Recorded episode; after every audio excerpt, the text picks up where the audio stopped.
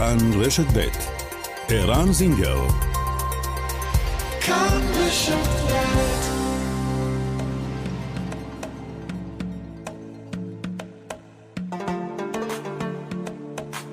מרחבת, מגזין לעניינים ערביים בארץ ובעולם, עם ערן זינגר. مرحبت مجلة تتناول شؤون العرب في البلاد والعالم مع عيران زنجر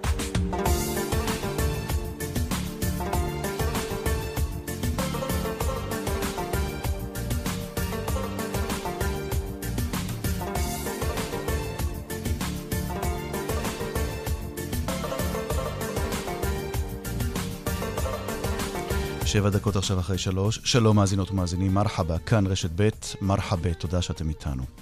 שרה, ערבייה אזרחית ישראל.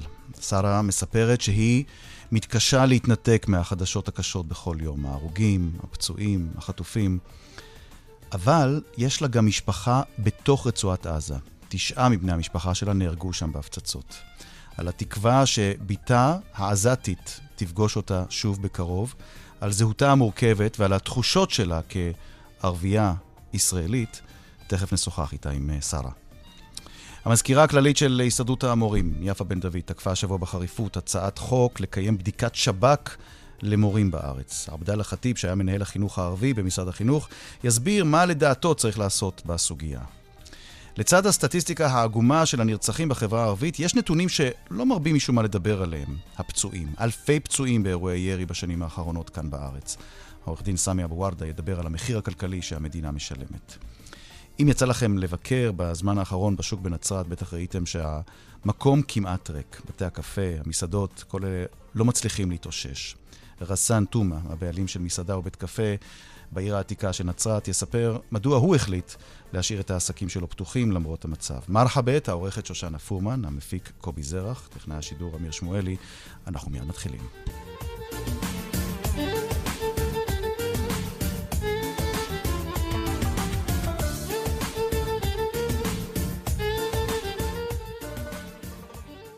שלום לשרה. שלום. שרה זה לא שמך האמיתי, השם האמיתי שמור כאן אצלנו. כן. אמ, את אה, תושבת מרכז הארץ, נכון? כן. והמלחמה הזאת, אה, שכבר אה, מעסיקה אותנו ומכאיבה לנו, לכולנו כאן, כל כך הרבה זמן, נוגעת לך גם באופן אישי, אישי מאוד. סיפור כן. שלא לא רבים, לדעתי, מכירים. לא, דבר, לא רבים מדברים על הסיפור הזה, או על הסיפורים האלה. שרה, לך יש משפחה בעזה. כן, הבת שלי. הבת שלך בעזה. הבת שלי והנכדים שלי והנינים שלי, כולם בעזה. את בקשר איתם? Uh, עכשיו לא הרבה, כי אין תקשורת, ממש פעם ב- אולי שבועיים או יותר, שאני יכולה לשמוע אפילו הבת שלי לא הרבה, מה החתן שלי. כי היא, עם כל מה, שקרה לה וכל ההרס וכל הזה, לא נשאר לה טלפון שאני יכולה לתקשר איתה. פשוט אני רק עם החתן שלי, אני יכולה רק לתקשר איתו, לשאול מה כלומם, איך הם, אבל הם לא בבית שלהם, כי הבית שלהם מופגז. תכף נדבר על הנסיבות שהביאו לכך שאת חיה כאן בישראל, אזרחית ישראלית, והבת שלך אמ, עזתית, אה, והמשפחה שלה גרה בעזה. אבל אמ, מתי פעם אחרונה אמ, שוחחתן? אה, שוחחנו אולי לפני שלושה שבועות. כן. אבל לא הרבה, כאילו, בקושי ההקלטה הייתה בסדר, כאילו לשתי דקות אולי, מה שלומכם, איך אתם וזה, אה, הכל אמרה לי בסדר, מה להגיד לי. אפילו אני לא יכולה לדבר איתה הרבה, כאילו שרק אם אני פותחת שיחה איתה, רק שתי מילים ואחר כך רק בכי, אני והיא, על מה שאיבדנו. על הנכדים שאיבדנו אותם, על הנינים שאיבדנו אותם. זה מאוד היה קשה. איבדת בני משפחה. כמה בני משפחה שלך איבדת בעזה? יש לי, אני שלוש נכדים שאיבדתי אותם וארבע נינים. והחתן של הבת שלי והכלה שלה. תשע אנשים רק לבת שלי. מי בישר לך על מותם? אה, יש לי נכדה שגרה בבלגיה, זה הבת שלה, ולא יודעת איך היא שמעה, לא, אני הייתי בעבודה, ופתאום התקשרה אליי, אמרה לי, סבתא, אה, אני רוצה להגיד לך משהו, אבל אה, זו בשורה לא טובה, שהבית של ההורים שלי הופגז, ונהרגו ממנו. בהתחלה לא ידענו כמה אנשים שנהרגו ומי הם. אמרה לי, נהרגה קודם הנכדה ועם שני הילדים שלה, יעני זו אחותה, ורק זה מה שידעתי. ואחר כך, למשך היום, זה הבשורה הייתה בעבודה והתעלפתי, ואל תשאל מה היה לי, אבל מה אני אגיד לך? חזרתי הביתה, ואחר זה ידעתי שאחר כך אמרה לי גם אח שלי, זה הנכד הגדול עם אשתו ושתי הבנות שלו, ואחר כך אמרה לי גם החתן, כאילו גיסה, בעלה של אחותה, וגם הכלה. כאילו, זה היה לי מאוד אה, דבר שלא יכלתי, מה אני אגיד לך? לא יכלתי להתאפק, אבל אה, מה, זה מאוד קשה היה. אני רוצה תכף לדבר איתך על, ה, על התחושות שלך, על, ה, על הזהות שלך, הזהות המאוד מורכבת, אה, אזרחית ישראלית, ערבייה, אזרחית ישראלית, ש, שחווה את המלחמה גם כאן וגם שם. אבל לפני זה, שרה, אני, אני רוצה לשאול על, על הנסיבות. על הנסיבות ש, של החיים שבהן בסופו של דבר את חיה כאן בישראל, והמשפחה בעזה. איך זה קרה? מתי זה קרה? מה היו הנסיבות שהביאו לכך? אה, איך, איך, אה, כאילו, איך היא חיה שמה? כן. אה, אני הייתי גרה גם בעזה, ואחרי עשרים שנה שהתחתנתי חזרתי לארץ, mm-hmm. והיא הייתה כבר נשואה, ונשארה שמה. אבל עוד לפני זה, כלומר, ההורים שלכם ההורים שלי, כן, ההורים שלי, אבא שלי ואימא שלי, אנחנו גם מהארץ. כן. היו לו גם אחים וגם איתו, הדודים שלי. וחזרנו, כאילו, במלחמת 48' הם נסעו, הם ברחו לעזה, כן. ונשאר אבא שלי, ואנחנו נשארנו פה בארץ. כלומר, ו... המשפחה שלך עברה או, או ברחה לעזה במלחמת העצמאות, מה שמכונה מלחמת 48', ו... כן. אבל אתם, אביך החליט שהוא נשאר כאן אה, אה, כן, בארץ. כן, החליט להישאר פה, ובמלחמת ששת הימים, אז אה, אנחנו כבר, אה, אה, אחרי שיש מעבר, כבר ניכנס. הם אה, לקחו אותנו, היינו עוד ילדים קטנים, אימא, אימא חולגת לקחה אותנו ושם הכרנו את המשפחה. וכשגדלנו התחתנו, אני ואחותי, התחתנו בעזה, נשארנו עשרים שנה, ואחר כך חזרנו לפה. עשיתי איחוד משפחה לבעלי, כי בעלי עזתי, וגם אחותי אותו דבר, ונשארנו פה. כמה זה... אגב, איך התקבלה ההחלטה הזאת אה, להגיע לפה, לחזור לפה? האמת, בעלי בזמן הוא רצה לבוא לגור פה. אבל לא היה לו, אתה יודע, אה, אה, איחוד משפחה. ואני, כאילו, במשרד הפנים עשיתי לו אה, איחוד משפחה, וקיבלנו את זה ב-94, 95, וחזרנו. כאילו חזרתי לרמלה, ונשארנו ברמלה. וזאת ההחלטה הזאת, להישאר ברמלה, למעשה אולי שינתה את, ה, את החיים, את, הגור, את הגורל שלכם. כן, כן, גם כי לא היה לנו ממש פרנסה כשהיינו בעזה, הוא כל הזמן היה עובד רק בישראל. ושעבד פה, אז אה, אחרי כל מה שהיה לפני, גם בלאגן וזה, לא היה אה, עובד. וכל הזמן בעזה ובלי פרנסה ובלי זה, אז חזרנו. ופה עכשיו אנחנו כמעט עוד מעט 30 שנה. את יודעת, אה, שרה, הישראלים, בעיקר היהודים בישראל, לצערנו מכירים את עזה רק בנסיבות המאוד קשות של הטילים וחמאס ושיקורי והטרור. מה את זוכרת מעזה שאת מתגעגעת אליו, או האם בכלל יש דברים שאת מתגעגעת אליהם בעזה? האמת, אני מתגעגעת, אני הייתי, גרתי 20 שנה בעזה, בכל כמעט מגיל 17 שהתחתנתי. אה, אני מתגעגעת עכשיו לבת שלי הכי הרבה, וזה, אבל אין לי עכשיו שם, אין לי כלום שם שאני אחשוב עליו, חוץ מהבת שלי והנכדים שלי והנינים שלי. זה מה שאני רוצה, כאילו, להיות תמיד בקשר איתם ולהיות איתם, והיא תהיה איתנו גם פה. אבל uh, המצב כאילו לא, לא, לא מרשה את זה. את עוקבת ביום-יום, אני חייב, אני סקרן לדעת. איך את מתעדכנת על מה שקורה בעזה? את צופה בחדשות בעברית, בחדשות בערבית? מה, מה את רואה? כן, כן, אני רואה ערוץ 12, לפעמים אני רואה אה, מכאן, אה, רואה אל-ג'זירה לפעמים, ולפעמים אני סוגרת, אני לא יכולה לראות כלום, האמת.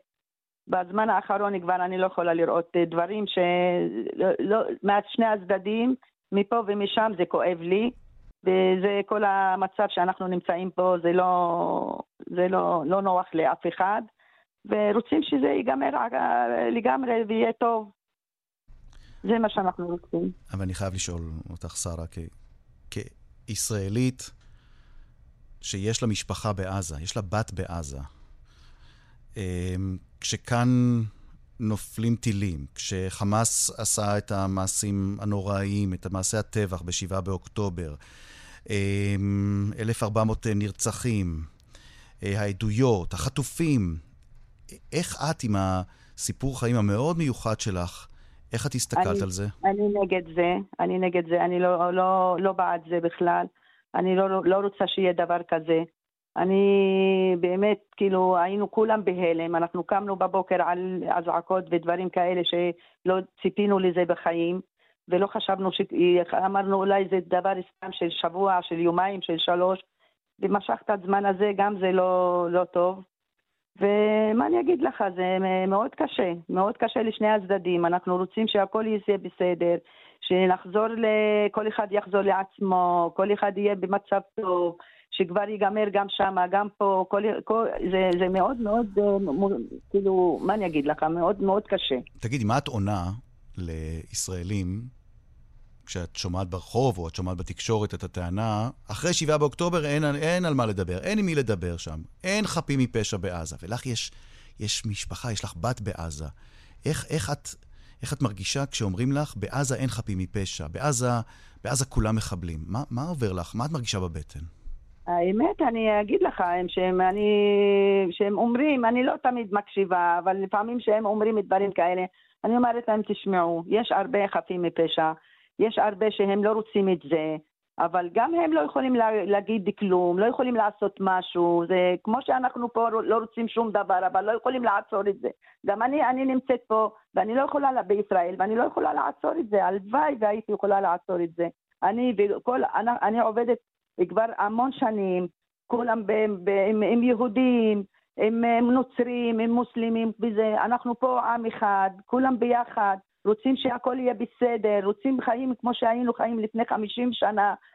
גרנו בשכונה שכולם יהודים, חברות שלי יהודים, כולם, אנחנו היינו כולם ביחד. אין, אין, אני לא מבינה איך זה קרה ואיך, ואיך נהיה, הגענו למצב הזה, האמת. את uh, מאמינה שעוד יבוא יום ודברים ייראו אחרת? שיהיה פה אני, שלום, יהיה, אני, יהיה מי לדבר? אולי, אני אולי מקווה, מקווה שיהיה דברים אחרים, הכל ישתנה, ושני הצדדים יעשו פתרון לדבר הזה, שגם פה אנחנו נחיה בשקט וטוב, וגם שם האנשים שחפים מפשע גם יחיו כמו שצריך. וזהו, די, די, באמת די. זה משהו, דברים שאי אפשר, אפשר לעכל אותם, האמת. תגידי, את חושבת שאנחנו היהודים אה, יודעים מספיק על מה שקורה בעזה? אמ, יודעים כמוך על מה שקורה בעזה? נשאל את זה אחרת, את חושבת אולי שאם היינו מכירים יותר סיפורים כמו הסיפור שלך, אה, שרה, היינו מסתכלים אחרת על העזתים, או שאחרי שבעה באוקטובר את רואה שהצורה שבה הרחוב הישראלי מסתכל על עזה, אה, והכאב הגדול שיש ברחוב אה, היהודי בישראל, הוא כזה שאי אפשר לשנות את דעתם של הישראלים, ושום דבר לא יעזוב מבחינתם, כל העזתים הם מחבלים? לא, לא, אני אומרת לא, לא. אני אומרת שפה גם יכולים, הם גם פה, כולם אומרים שלא כולם שם. אני, כל, בעבודה אצלי, כולם אומרים, אנחנו מבינים אותך, ואנחנו רוצים שיהיה טוב גם לנו פה, גם להם שם, האנשים שחפים מפשע, באמת. אבל אין אפשר, אין איפה לדבר, איפה עם מי לדבר. זה מאוד קשה, גם בשבילנו פה קשה, גם בשבילם קשה. באמת, כאילו, מה אני אגיד לך? אין מילים כבר, לא נשאר מילים שנדבר איתם. אני סקרן נורא לדעת, כערבייה מוסלמית, כשאת קוראת ורואה את התיאורים של המעשים שקרו שם ב-7 באוקטובר, אל-וחשיה, אל-עמל אל-וחשיה, הפעולות הברבריות, איך, זה, זה מסתדר לך, איך זה מסתדר לך עם, עם, עם, עם, עם עזה שאת הכרת, עם המוסלמים שאת הכרת בעזה, עם, עם העזתים שאת מכירה? איך זה, מה, מה זה עשה לך כשראית את התיאורים של הזוועות שנעשו שם, אה, מבחינת ההכרה שלך את, את עזה ואת העזתים ואת ההיסטוריה של עזה? האמת, אה, זה היה מאוד קשה ואי אפשר לתאר את זה. אי אפשר לתאר את דבר כזה שקרה, אי אפשר לתאר את זה. מה אני אגיד לך? שרה, אני רוצה לדעת אם את רוצה לנצל את השידור הזה עכשיו אצלנו כאן ברדיו ולפנות אל הבת שלך בעזה. Uh, מה אני אגיד לה? אני רוצה לראות אותה, רוצה לחבק אותה, רוצה להיות איתה, היא רוצה גם להיות איתי ולחבק אותי וזה, אבל לא, אין, אין, אני, אני אומרת אולי, לא יודעת, עוד כמה זמן נראה אחד את השנייה. שרה, את מאמינה שאת עוד תחזרי לעזה, לבקר שם? זה דבר שעוד uh, צפוי שיקרה לדעתך? הלוואי, הלוואי. אני, אולי, אני רוצה להגיד שכן, אני מאמינה, אבל אני מקווה שכן יקרה את זה, כי אני, אי אפשר, אני רוצה לראות את הבת שלי. עכשיו, אם הבת שלי יהיה הכל בסדר, רק היא יכולה לבוא אליי. אבל אם אני, אם היא, אם, אבל אני לא יכולה לראות את הנכדים שלי. אם אני לא יכולה להיכנס, אז אני לא יכולה לראות לא הנכדים ולא הנינים שנשארו. כמה נהרגו מבני משפחתך בעזה? Uh, בשבילי נהרגו שלוש נכדים וארבע נינים, והחתן של הבת שלי והכלה שלה. תשע אנשים. איזה סיפור. איזה סיפור. מה אני אגיד לך? שרה. אה, הדמעות כבר לא מפסיקות יום ולילה, אבל uh, זה החיים, צריכים להמשיך אותם, ומה אני אגיד לך? אני מאחל לך שתזכי לראות את אה, בתך. אמן, אמן. אנחנו נזכה כולנו לראות את החטופים שלנו בבית. אמן, אמן, אמן, שכולם יחזרו בשלום, וכל, והכל זה, כל הדבר הזה שקרה, הכל יעצור, די, יעצור עכשיו, וכולם יחזרו עכשיו. וזהו, כבר אנחנו לא יכולים יותר מדי, יותר מדי כבר. די. זה כנראה לא תלוי בנו, זה תלוי במישהו שנמצא מתחת לאדמה ומנהל את העניינים האלה. מקווים, מקווים, מקווים שהכל יהיה בסדר, ובשורות טובות לכולם. שרה, אני מאחל לך ולמשפחה רק בשורות טובות, לכולנו רק בשורות טובות. תודה רבה, תודה רבה לכם. תודה, שרה, תודה, שלום. יהיה בריא. כאן רשת ב' אה, מרחבת. אנחנו עכשיו רוצים קצת uh, לעסוק בסערה שהתעוררה השבוע בעקבות הצעת חוק שקוראת לקיים בדיקות שב"כ למורים חשודים במערכת אה, החינוך. המזכירה הכללית של אה, הסתדרות המורים, יפה בן דוד, תקפה השבוע בחריפות את ההצעה הזאת. Uh, תכף נשמע דברים שאמרה יפה בן דוד, אבל לפני זה אנחנו רוצים עכשיו קודם כל להציג את האורח הבא שלנו. שלום לעבדאללה ח'טיב. אהלן נירן, צהריים אה, טובים לך ולכל המאזינים. עבדאללה ח'טיב, אתה בעבר היית מנהל החינוך הערבי במשרד החינוך. אתה יודע, לפני שבכלל נדבר על ההצעה, הצעת החוק ועל התגובה של אה, יפה בן דוד, קודם כל תספר קצת על החינוך הערבי. מה זה אותם, זאת מחלקה נפרדת? איך זה בדיוק עובד, החינוך הערבי במשרד החינוך? קודם כל, אה, ככה, החינוך בחברה הערבית הוא חלק בלתי נפרד ממערכת החינוך הכללית במדינת ישראל. התכנים הם תכנים משותפים, חוץ מהנושא של השפה הערבית, העברית, אבל מרבית התכנים הם תכנים שהם משותפים. Mm-hmm. כיום קיים אגף א' במשרד החינוך, שהוא נותן מענה לסוגיות הייחודיות של החברה הערבית. החינוך הערבי מופעל באופן דה פקטו במסגרת מחוזות משרד החינוך, אבל האגף הערבי הוא מתכלל את כל הדברים הקשורים לחברה הערבית, אם זה החלטות ממשלה, הוא מתכלל במסגרת המינהל הפדגוגי את כל הפעילות שלו מול מנהלי המחוזות. Mm-hmm. אה, אפשר להגיד שמערכת החינוך הערבית עברה כברת דרך. אנחנו רואים לאחרונה אה, יותר אקדמאים מהחברה הערבית, אנחנו כיום מדברים על 21 אחוז מהאקדמאים שלומדים במסגרת האקדמיה הישראלית שהם מהחברה הערבית, 30 אחוז מהבוגרים של, אה, או מהלומדים של שנה א' בטכניון במחלקות של ההנדסה וההייטק הם מהחברה הערבית. אני חושב שהחברה הערבית כיום מנסה או מצליחה להשתלב במסגרת החברה הישראלית. אוקיי, okay, עכשיו, אה, הסיבה, או אחת הסיבות שלשמה ביקשנו לדבר, לשוחח איתך, אה, אותה הצעת חוק שנחשפה השבוע בעיתון כלכליסט, ועל פיה אה, המדינה תחייב בדיקת שב"כ בנושא תמיכה בטרור לכל 200 אלף המורים שבמערכת החינוך ולכל מורה חדש. ועל פי ההצעה הזאת, יהיה קל מאוד לפטר מורים על ידי אה, החלטת מנכ"ל וללא אה, הליך אה, משפטי אה, מסודר. הדברים האלה עוררו את זעמה של אה, מזכ"לית אה, הסתדרות המורים יפה בן דוד. הנה היא את הדברים שהיא אמרה אה, בוועדת החינוך בכנסת. לא יעלה על הדעת שמנכ"ל, שהוא פקיד בכיר אמנם, יחליט על פי האידיאולוגיה שלו, פעם זה ימין, פעם זה יהיה שמאל, יחליט לגבי, אה, לגבי עובד הוראה. בנושא של מעשה טרור, מה זה מעשה טרור? מעשה טרור הוא מאוד כוללני, לצערי הרב. אם היה משרד החינוך משתמש בכלים ומשתמש בסמכויות שהיו לו, לא היינו מגיעים למצב, לא בחוק הזה ולא בחוקים אחרים.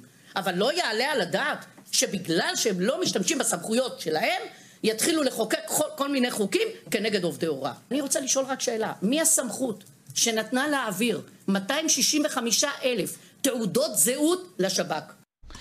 אה, ואני רוצה לשאול אותך בהקשר הזה, אה, אומרת כאן אה, מזכ"לית הסתדרות המורים, יפה בן דוד, אם משרד החינוך היה משתמש בכלים שכבר יש לו, לא היה צריך בכלל להגיע להצעת חוק לחייב את השב"כ לעשות בדיקות כאלה. עבדאללה ח'טיב, אתה מכיר היטב את המערכת, אילו כלים יש למשרד החינוך לעשות בעצמו בדיקות כאלה? ערן, אני הייתי מעורב בנושא הזה ברמה מאוד גבוהה. ואני חושב שלאורך הדרך אנחנו השתמשנו בכלים שקיימים בתוך משרד החינוך על מנת להעמיד עובדי הוראה שהזדהו או תמכו בפעילות טרור, אותם עובדי הוראה נקטנו, הבאנו אותם קודם כל לשימועים ולפעמים אנחנו נאלצנו להפסיק את עבודתם או שאותם מורים נחסמו. אני רואה בחוק הזה, זה חוק שמורכב מאוד. אני קודם כל אני רוצה להגיד את עמדתי האישית. כן. אני אישית כל הזמן אמרתי שאנחנו מגנים כל אדם באשר הוא, ללא קשר אם זה עובד הוראה או עובד רפואה או במקום אחר, אשר מזדהה ותומך בפעילות טרור, ואני חושב שמערכת החוק והמשפט, הן צריכות למצות את הדין עם אותם אנשים. Mm-hmm. אני אומר לך, היו לנו מקרים כאילו הסוגיה היא סוגיה שהייתה הפוכה. אתה יודע מה, אולי קח אותי למקרה ספציפי, עבדאללה ח'טיב. למקרים ספציפיים. בוא דבר איתי על מקרה ספציפי שאתה זוכר שהיו האשמות נגד מורה או מורה מהחברה הערבית שהזדהה, או שדבריו, אה, היה בהם כדי להבין שהוא מזדהה עם ארגון טרור. ערן, היו מקרים שאנחנו קיבלנו חומר שהוא חומר חסוי, שהגיע למשרד הקב"ט במשרד החינוך. באותם מקרים אנחנו... הזמנו כאילו באמצעות מנהלי המחוזות את אותם מורים לבירור. אחרי שזה עבר את מנהלי המחוזות זה עבר למנכ"ל משרד החינוך ובהסתמך על המלצת הוועדה, הייתה ועדה במסגרת משרד החינוך שישבו בה גם אה, אגף הביטחון וגם הייעוץ המשפטי וגם אגף בכיר כוח אדם בהוראה, הייתה ועדה שבחנה את כל החומר שקיים או שעמד בפניה, והוועדה הזאת mm-hmm. הייתה ממליצה למנכ"ל, המנכ"ל לא היה מקבל החלטה כאילו לפטר עובד או להפסיק את עבודתו של עובד הוראה, כן. בלי שהוא היה מסתמך על עמדת הוועדה. אז מה קרה? מה פתאום, מה, מה פתאום, מי, מי פתאום מתעורר בבוקר והחליט שצריך לתת לגורם חיצוני לשב"כ לעשות את זה? ערן, ויש תקנות במשרד החינוך שנאכפו, אני אומר לך, ואני אחראי על מה שאני אומר, נאכפו ואנחנו פעלנו נגד אותם מורים או נגד עובדי הוראה שהסיתו נגד המדינה. סוגיה שנייה, אני אתן... אגב, איך זה עובד? איך, איך, איך, איך מנגנון כזה עובד היום? איך אה, יודעים אם אה, מורה אה, בכיתה אומר דברים ש, ש, שאפשר מהר להבין מהם שזו הזדהות עם ארגון טרור? יש שני מישורים, או שזו תלונה שהיא מוגשת באמצעות אזרחים או גופים או באמצע, באמצעות, או שחומר שהיה מגיע באמצעות מערכות הביטחון למשרד החינוך. אלה שני הדרכים, ובכל מקרה, המקרה הזה היה נבדק על ידי צוות מקצועי ממשרד החינוך, אשר בחן קודם כל את האמירה, אשר בחן את ההתבטאות של אותו עובד הוראה, והחליט גם על הסנקציות שננקטו דרך, אה, נגד אותו עובד הוראה. זה מקרה ראשון. מקרה שני שאני רוצה לתת לך, mm-hmm. ב-2015-2016 איראן, אה, המדינה הוציאה את התנועה האסלאמית הפלג הצפוני מעבר לחוק. נכון. באותה תקופה הם ניהלו מוסדות חינוך מסוימים. נכון. מה עשתה המדינה? ואני הובלתי את המהלך הזה. אנחנו הפסקנו את התקצוב של אותם מוסדות חינוך והעברנו את אותם מוסדות חינוך לבעלות שהיא בעלות אחרת, אחרי שמערכות הביטחון של המדינה בדקו את הגוף השני ואישרו ואמרו שהגוף השני הוא גוף שאפשר לסמוך עליו ולכן יש במסגרת משרד החינוך את הכלים mm-hmm. ואת התקנות שקיימות, או אפשר לבנות עוד תקנות שבמסגרת החוק חינוך ממלכתי, okay. אוקיי. שדרך אותן תקנות אפשר גם להעמיד את אותם מורים... או, oh, לת... אז אתה, מה שאתה אומר, עבדאללה חטיב, אתה מכיר היטב את המערכת, בייחוד את מערכת החינוך הערבית במשרד החינוך. אתה אומר, למשרד החינוך יש כלים, או לפחות היו לו כלים כאלה, ות... ומישהו מנסה מבחוץ עכשיו לכפות את אותה בדיקת שב"כ. מה לדעתך עומד מאחורי הצעה כזו? מה, למה, למה מעלים אותה עכשיו? אני אומר לך, אה, יש הרבה אנשים שלפעמים אומרים אמירות שלפעמות, שלפעמים גורמים נזק אפילו ברמה של מדינה, ואנחנו היינו עדים לזה בתקופה האחרונה באמירות שלפעמים הן אמירות לא אחראיות שמסיתים. קודם כל צריך להבין, החברה הערבית, ערן, ואני אומר לך, ואני בטוח במה שאני אומר לך, החברה הערבית היא, חברה, היא חלק בלתי נפרד מהחברה הישראלית, ואני חושב שהחברה הערבית והמנהיגות הערבית עמדה איתנה וגילתה אחריות בכל התקופה האחרונה, ובמיוחד אחרי הטבח של השביעי באוקטובר. אני אומר לך, החברה הערבית הזדעזעה מהטבח שהיה בשביעי לעשירי, וכולם גם אמרו שאנחנו מוקיעים ואנחנו מגנים, ואני אומר לך, אני נפגשתי עם אנשים מהחברה הערבית, לא היו יכולים להסתכל לאנשים מהחברה היהודית בעיניים אגב, שלהם. אגב, התחושה הזאת עדיין קיימת, כי... תשמע, את הדברים שאתה אומר כאן, עבדל, אם כבר פתחת את זה, את, ה, את הסלידה, את הגינוי של החברה הערבית למה שהיה ב-7 באוקטובר, שמענו גם שמענו בשבועות שאחרי, ואז... ככה אומרים לי בחברה הערבית, כשהתחילו לצאת הדיווחים על הרוגים כה רבים אה, בתקיפות של צה"ל מעזה, אז אה, יש בחברה הערבית היום גם וגם. יש גם הרבה שמאוד לא מזדהים עם ישראל במעשיה. אני, אני, אני מדבר על מרבית החברה הערבית ואני לא מדבר על מקרים בודדים. Mm-hmm. אני רוצה להגיד לך גם בנתונים. כאשר אנחנו מדברים על מערכת החינוך הערבית, אנחנו מדברים על 45 אלף מורים. Okay. אוקיי. אני זוכר במסגרת ה-17 שנה שאני כיהנתי בה כמנהל אגף בכיר בחברה הערבית, עשרות בודדות של מורים, אני אומר לך, זה לא הגיע למספר של 20 או 25 מורים מכל המערכת לכל אורך השנים שהוזמנו אצלנו לוועדות לבירור ולשימוע בכל מה שהם כתבו או מה שהם אמרו או מה שהם הזדהו נגד פעולות טרור נגד המדינה. Okay. אוקיי. אנחנו לא מדברים על מספרים גדולים. טוב. וגם כיום, כאשר אנחנו מדברים על החברה הערבית, תסתובב ברחובות בחברה הערבית. אני מסתובב. תתחיל, אבל אני אומר לך, ערן, אני מכיר, ואני יודע שאתה מסתובב.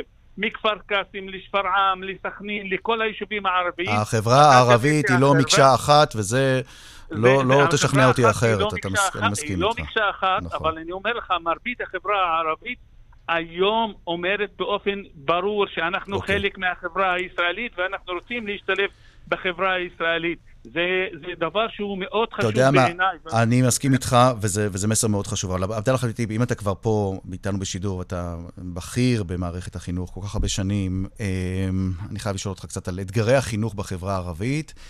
אתה יודע מה, הזכרנו את, תחושת השייכות. אה, ואנחנו רואים בשנים האחרונות ששיעורי העברית, או הרמה של השפה העברית, בעיקר בקרב מה שמכונה אל-ג'יל זריר, הדור הצעיר בחברה הערבית, לא בכל הארץ, אבל במקומות רבים, למשל בגליל, רמת העברית הולכת ויורדת. אה, לעומת זאת, האנגלית למשל משתפרת מאוד אה, בהשוואה לשנים קודמות וגם בהשוואה ליהודים. איך אתה מסתכל על, זה, ועד כמה למשל העניין הלשוני הזה מצביע על עניין ההשתייכות או תחושת השייכות לחברה הישראלית? אני חושב, ערן, שזאת סוגיה שהיא מהווה אתגר עבור, עבור מדינת ישראל. שני דברים. קודם כל, הסוגיה של השפה העברית.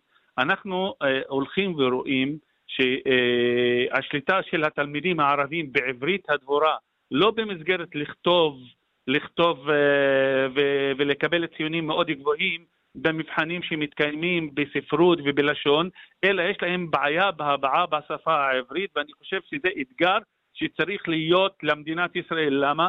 כי אנחנו רוצים לדבר על הנושא של השתלבות החברה הערבית במסגרת החברה הישראלית, הן בכלכלה והן בתעסוקה, וכאשר התלמיד אין לו את הקילומטראז' של השפה הדבורה בעברית, אותו אדם הוא אפיש תוואסול, יעני מה אפי תוואסול, נכון? אין אינטראקציה. אני אומר לך, הוא לא יכול להשתלב, אנחנו בתקופה האחרונה או בתקופה שהייתי בתפקיד בשנתיים האחרונות הובלנו מהלך של שיפור העברית הדבורה בקרב התלמידים בחברה הערבית mm. באמצעות תוכניות, כי תוכנית הלימודים שהייתה לשפה העברית ואשר למדו בה תלמידי החברה הערבית הדגישה יותר את הלשון ואת הספרות ולא התעסקה בפן של ההבעה של okay. אוקיי. התלמידים, הבעה בעל פה של התלמידים הערבים. אני אתן לך דוגמה, אנחנו רואים היום מיזמים שקיימים ואנחנו במסגרת רשת חינוך דרכה שהיום אני עובד בה, הבאנו מהלך שהוא מאוד משמעותי להעצמת העברית הדבורה בקרב התלמידים הערבים באמצעות אולפנים במסגרת בתי הספר, האולפנים האלה מועברים באמצעות מורים מהמגזר היהודי, והתלמידים, קודם כל, שבעי רצון, העברית כן, זה עובד? זה, זה, זה מראה תוצאות טובות? ערן, זה, זה עובד. דבר שני, התלמידים בחברה הערבית מאוד נהנים להשתמש בשפה, אבל לא הייתה להם הזדמנות כאילו להתנסות בשפה. כאשר הבאנו מורים מהחברה היהודית והשתלבו במסגרת אותם בתי ספר, אנחנו ראינו שהתלמידים, קודם כל המוטיבציה והביטחון העצמי שלהם עלה יותר, ולכן אנחנו במסגרת הרשת אמרנו שזה כאילו תוכנית דגל של הרשת שנקראת okay. אוקיי. שפה לפסגה. אני חושב שהשפה העברית היא סוגיה מאוד חשובה, והסוגיה השנייה... אני מסכים איתך, כן, בקצרה. איראן, זה הסוגיה של ההשתלבות של החברה הערבית בתוך החברה הישראלית.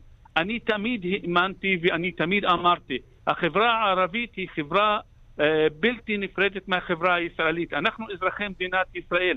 אני מרגיש אישית, והרבה כמוני מרגישים שייכות לחברה הישראלית, ואנחנו מאוד רוצים כאילו להשתלב בחברה הישראלית, ואני חושב שזה אתגר לחברה הערבית ולמקבלי ההחלטות. זה גם אתגר, אם, אם תרשה לי, כן. זה גם אתגר לחברה היהודית, ההשתלבות נכון, של החברה הערבית. נכון, אתגר לחברה היהודית כן. ולמקבלי ההחלטות איך לשלב אוקיי. את החברה הערבית במסגרת החברה הישראלית. כי בסוף כולנו אזרחי מדינת ישראל, וכולנו רוצים לראות את מדינת ישראל במקומות הכי טובים. נכון, אז בזה אני מסכים איתך לחלוטין. עבדאללה ח'טיב, לשעבר מנהל החינוך הערבי במשרד החינוך. שוקרן ג'זילן, תודה רבה לך. אנחנו צריכים לדבר איתך יותר, אנחנו נעשה את זה. תודה רבה. נצא עכשיו פרסומת. אחרי הפרסומות אה, נצפין לנצרת, לעיר העתיקה, אה, לשוק בנצרת, ונשאל למה הכל שומם שם כל כך, ומה צריך לעשות כדי אה, להפיח קצת חיים באזור היפה הזה. כאן רשת ב'. כאן רשת ב'. שלום לרסן תומה. שלום, שלום. רסן תומה מנצרת. אה, נצרת היא גאה, נכון? נצרת היא אה, בשורשים. בהחלט. אה, בעלים של שני בתי עסק, אה, מסעדה אה, ובית קפה. נכון. תספר לנו קצת עליהם. כן, יש לי את מסעדת רוזמרי ובית קליעה ופצרי שקוראים לו רוזה בוטי קפה.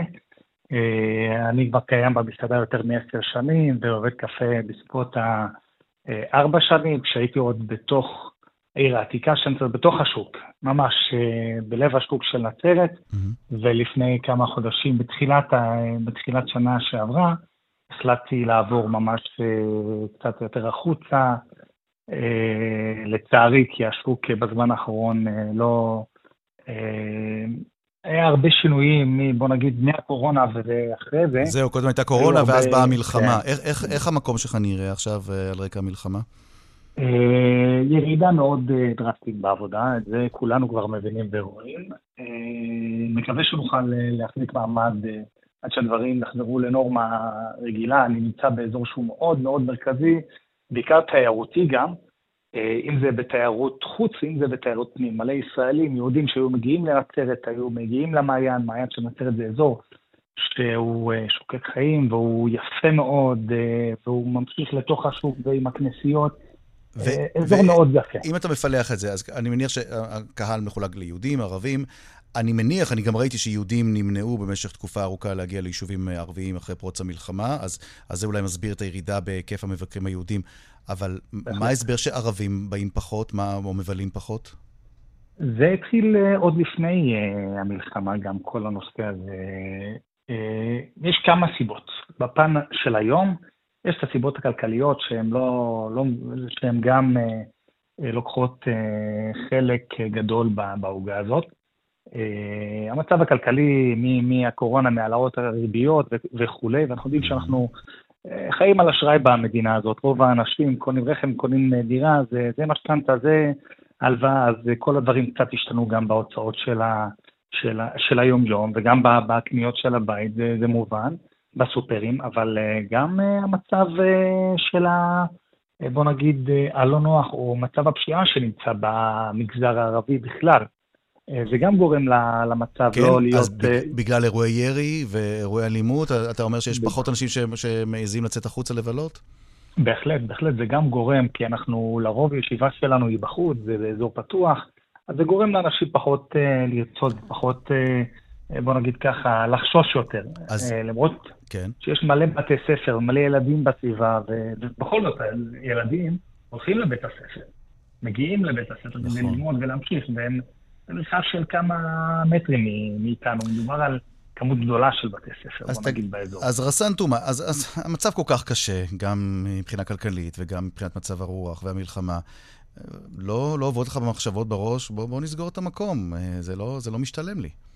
הדילמה הזאת נמצאת אצלי בכל יום כמעט. זה בהחלט ככה, זה המצב. זה לא משתלם לי. כבר מאז הקורונה המצב הוא לא משתלם.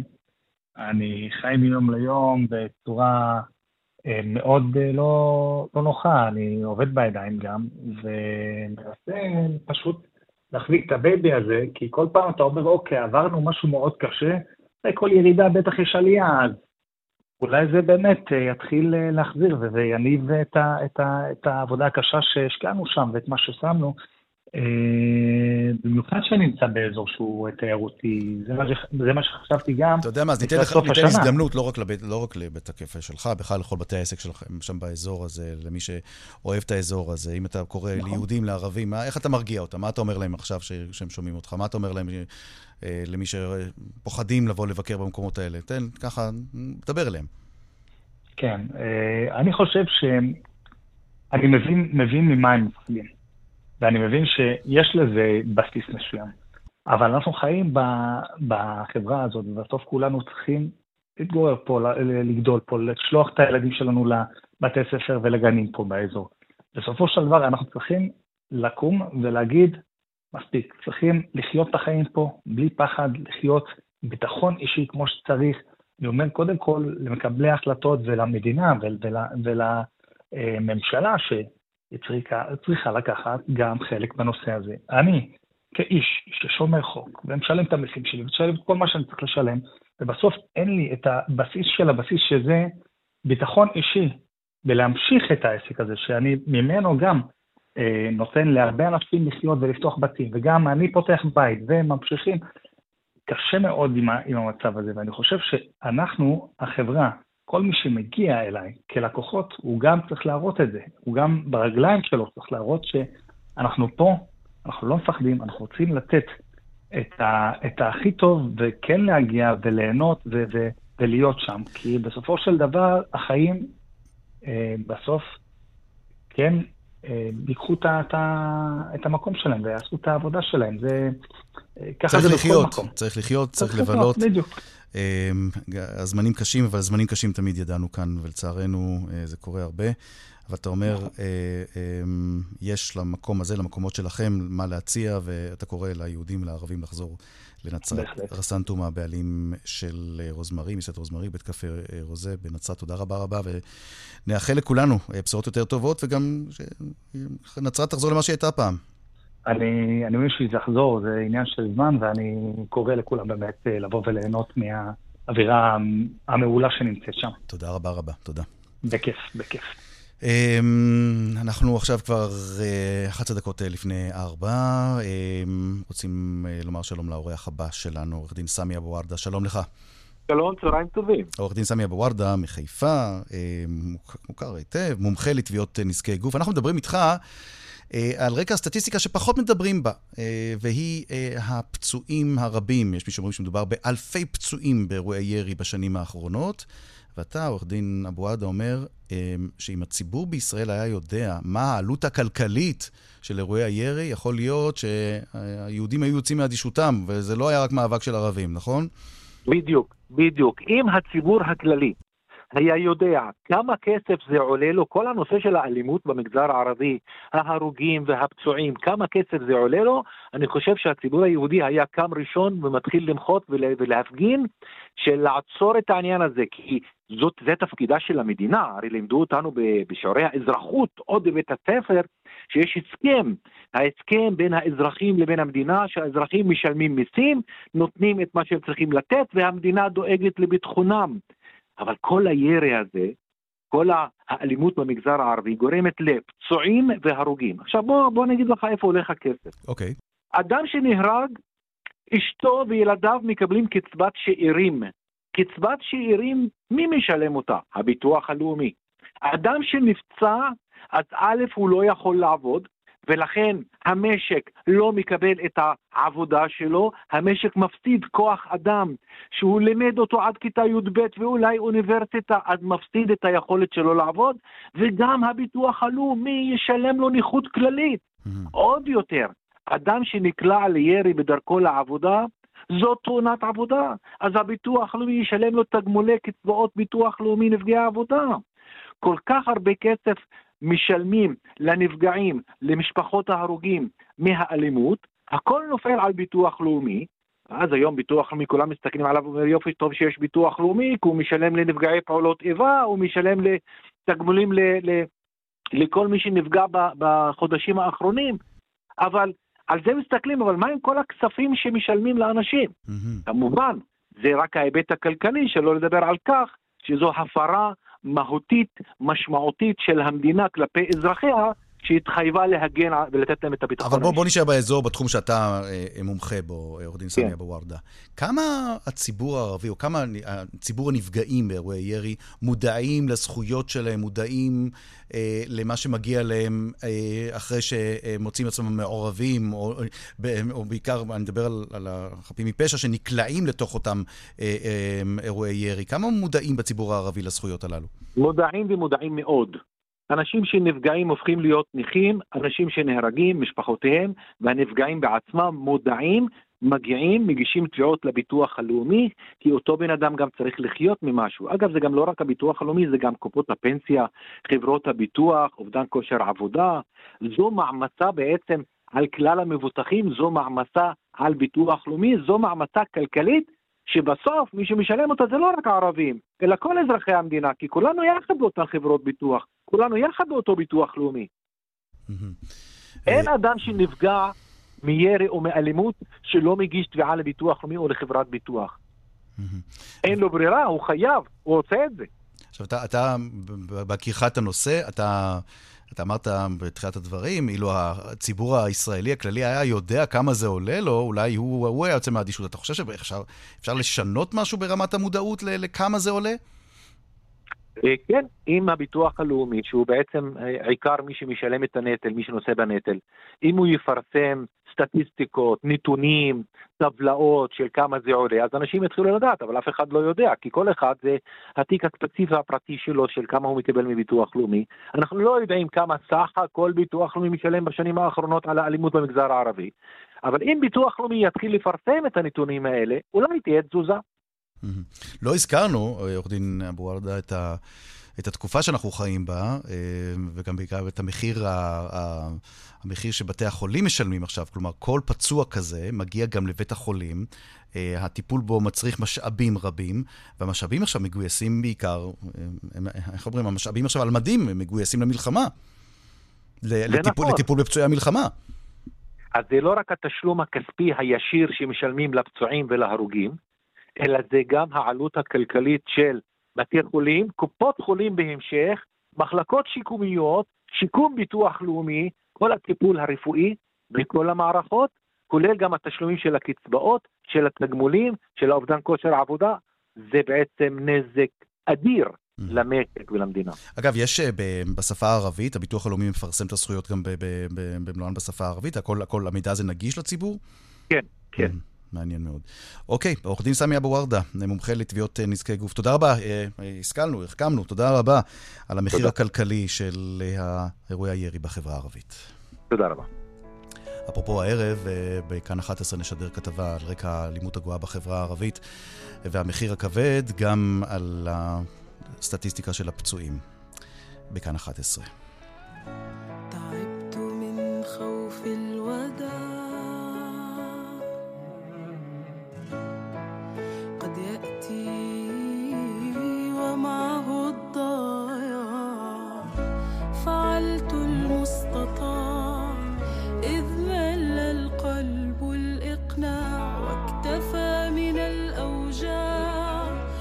harder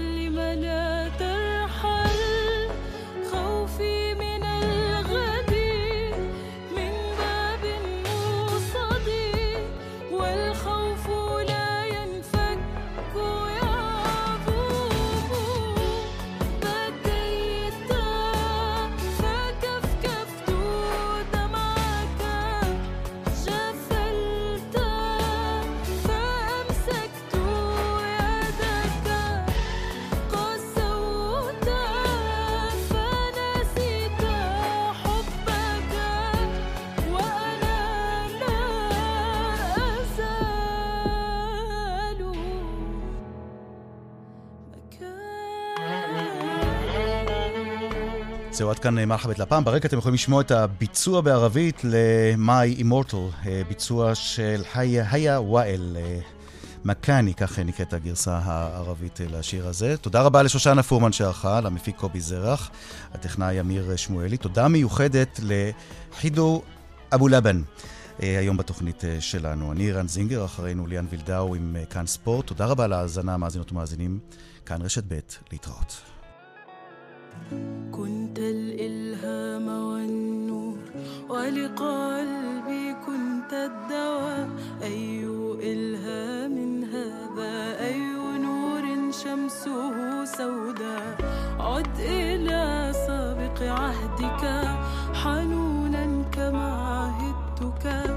لست أطلب الكثير.